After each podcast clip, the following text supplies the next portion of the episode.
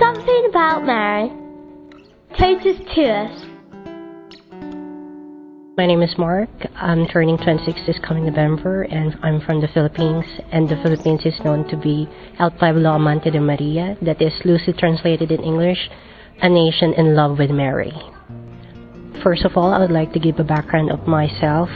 Well, although I did not actually turn an atheist before, looking back, my Catholic faith had receded in the background. I started not to attend church, um, not to believe in the sacraments, and first of all, I started to question God.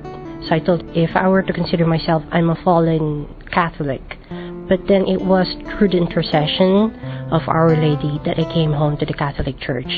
So for me, for the time being, the Blessed Mother is really my mother, my teacher, and my advocate.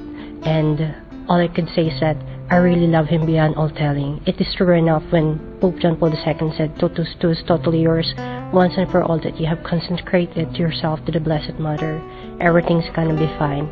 He is the mother of us all. He is our guest to God, the Father, the Son, and the Holy Spirit. That's why when I truly love someone, I always make sure that I know her totally. So for Blessed Mother, well, it's a little bit tear-jerking for me, but the Blessed Mother, I just love her beyond all telling. No words can really describe the feeling, the love that I have for the Blessed Mother.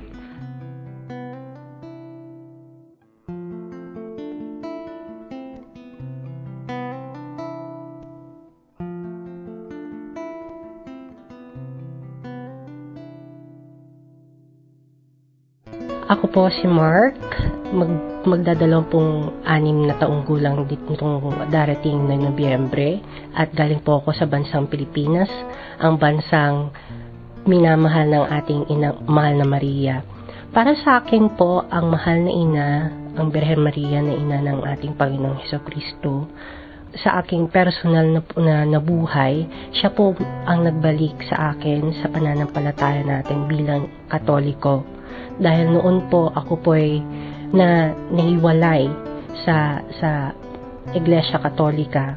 Hindi naman ako naging lubos na na ateista pero pagbabalik tanaw ang aking pananampalataya ay nawala.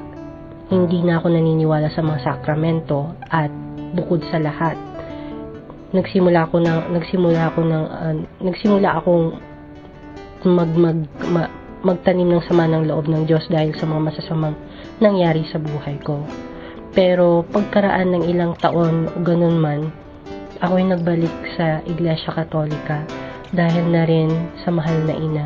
Ang mahal na ina ang dahil dahil sa mahal na inang Maria, ako ay nagbalik sa Iglesia Katolika at at mas nag, mas naging matibay pa ang pananampalataya ko sa Diyos at para sa akin sa ngayon, ang Inang Maria, siya ay aking guro at siya ay aking tagapagligtas sa pamamagitan ng grasya na nagmula sa kanyang anak at ang ating Panginoong Heso Kristo.